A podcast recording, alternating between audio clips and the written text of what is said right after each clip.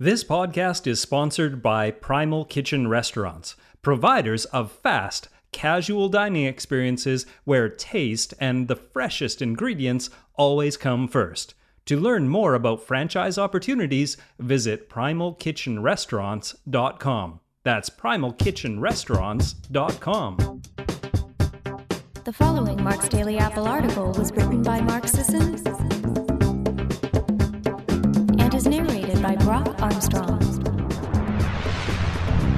Nine ways to restart your primal lifestyle.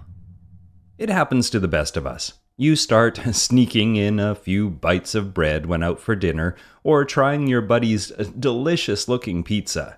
Your workouts trickle to once a week and sometimes none. You walk less, couch more, and then one day you realize you've gone off the wagon. You've gained belly fat. You're getting winded going up the stairs. Your once pleasurable hikes have become grueling affairs that you dread and end up avoiding. Your fridge is full of takeout boxes, and you realize you haven't cooked in two weeks. You need to restart your primal lifestyle and fast. How do you do it? Turns out there are more than a few ways that you probably haven't considered. Let's explore them. First one is fast for 16 to 24 hours.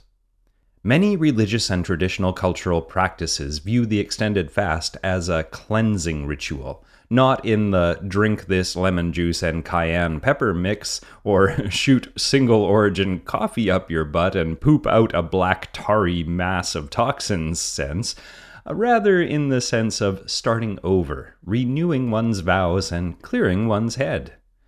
That's how fasting works for me, and I'll usually do one while traveling and can't find anything good to eat.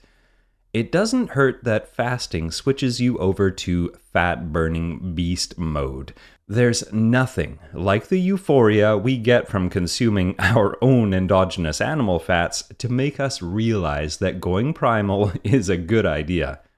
All that aside, it just feels good to not eat when you've been eating terrible food for a while. You don't have to think, you don't have to cook, you just don't eat. Men go longer, women go a bit shorter. The next one is go on a big long walk out in nature. This works for several reasons. You're going back to the source, to the homeland, nature. Ah, you're literally, well, figuratively starting over. Spending time in nature is known to reduce stress, which can lead to the bad decisions disrupting your primal lifestyle, and improve sleep, which we need to make sound decisions, especially regarding food. You're engaging in the most natural human pastime of all walking. Walking is a low stress, simple way to get back into physical activity. Almost everyone can walk, so no excuses. It's a truncated version of the walkabout or the vision quest. These are time and tradition tested methods for enabling huge life transitions. You might not be living out in the Australian bush for six or more months, nor are you climbing a mountain, fighting a coyote, or taking peyote, but you can still arrive at some powerful realizations and make real changes. Just watch out for the wild potato seeds, will ya? The next one is float. Popularized by Joe Rogan, flotation tanks are exploding in popularity. Outlets like the Atlantic Slate and Nautilus have been publishing pieces on the experience. Now, what's the deal with them? In a float tank, sensory stimuli are minimized, or if not, eliminated. The water is the same temperature as your body, so you don't really notice it. There's nearly half a ton of Epsom salts dissolved in it, making the water syrupy and dense enough to completely support your weight and eliminate the sensation of gravity. Once the top closes, you hear and see nothing. What happens when that occurs, and how can it help you restart your healthy lifestyle? Well, you turn inward, because that's the only place to go. The mental chatter ceases. You find yourself working through the internal issues interrupting your lifestyle, drilling down to the core impediments to healthy living. If nothing else, floating can be a shortcut for stubborn meditators whose mental chatter impedes their progress. A session in the tank forces you to quiet the chatter by eliminating everything else. There's no escaping it in the tank, so you must deal with it. The next thing is do a really tough workout. We all have the workout that we love hate because while it sucks more than anything, it also pays huge dividends for our fitness, our fat loss, and our overall performance.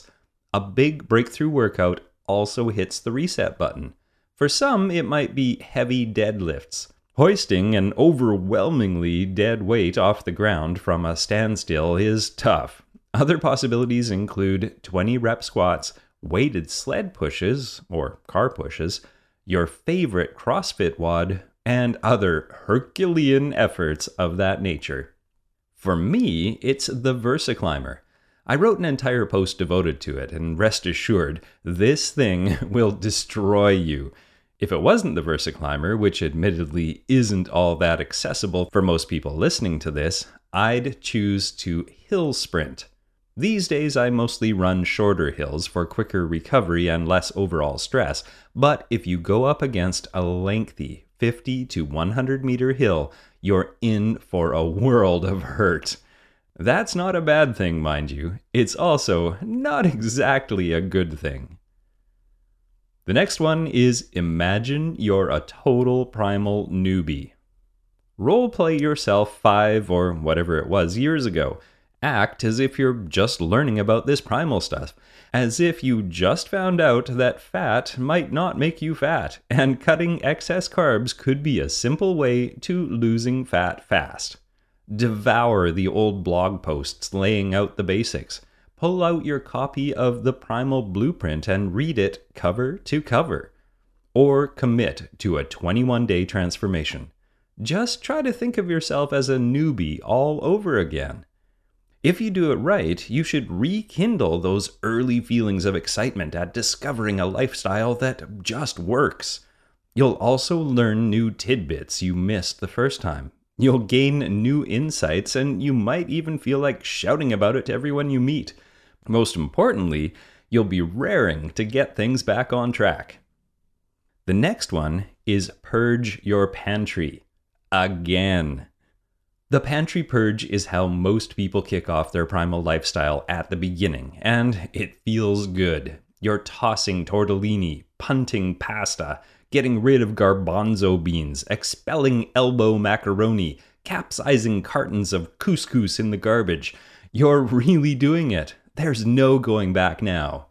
This time, it's a little different. You won't be tossing pasta and flour and corn oil because chances are you don't have that stuff anymore. The first purge typically takes care of flagrantly non primal foods. The primal restart purge focuses instead on the quasi primal foods that slip through and, when relied upon as staples, throw you off your game. Been making one too many gluten free pancakes with GF flour that don't even really taste great, to be honest? Toss that flour. The Costco sized bag of organic raw sugar that's moderately brown and thus super good for you? You don't really need it. Get rid of the junk that's been throwing you off. The next one is go outside first thing in the morning and step barefoot onto the cold, damp grass. This is a weird one, I know. When I'm overcome by stress, if deadlines are creeping up and I haven't been to the gym in a while, and dinner last night consisted of a handful of almonds, a spoon of coconut butter, and some random frozen berries buried in the bottom of my freezer, and a glass of primal fuel, in other words, when I'm half assing my way through life, I wake up at first light, creep outside to the wet grass, and stand on it with bare feet. I don't care who you are or where you're from, but wet grass first thing in the morning is always a little cold and shocking, even in Malibu. Do I know why this works? Well, no. Could be the earthing, could be the cold exposure, could be placebo. I don't have any PubMed references for you on this one, but it really does help for those quick restarts after those small slip ups. The next one is put your money on the line. Leverage the power of negative reinforcement to force you back into the fold.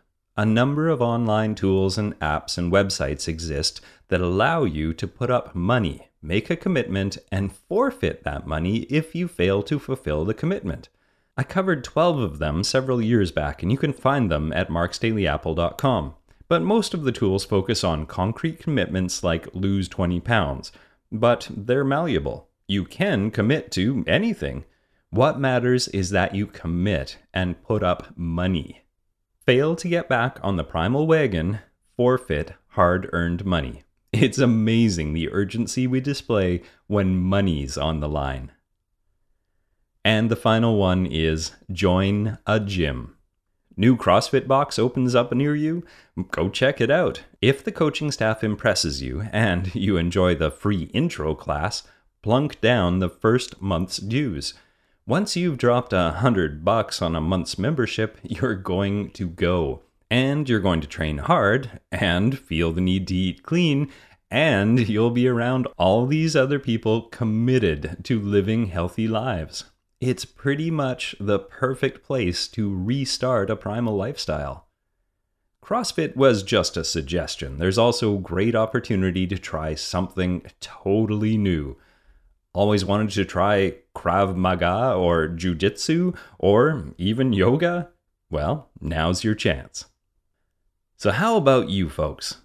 How have you bounced back from a lag in your primal lifestyle? Let me know over at marksdailyapple.com. And thanks for listening, everyone. Take care. Are you someone who appreciates a fast, casual dining experience? Is it important that the taste of your food and the freshness of the ingredients take center stage?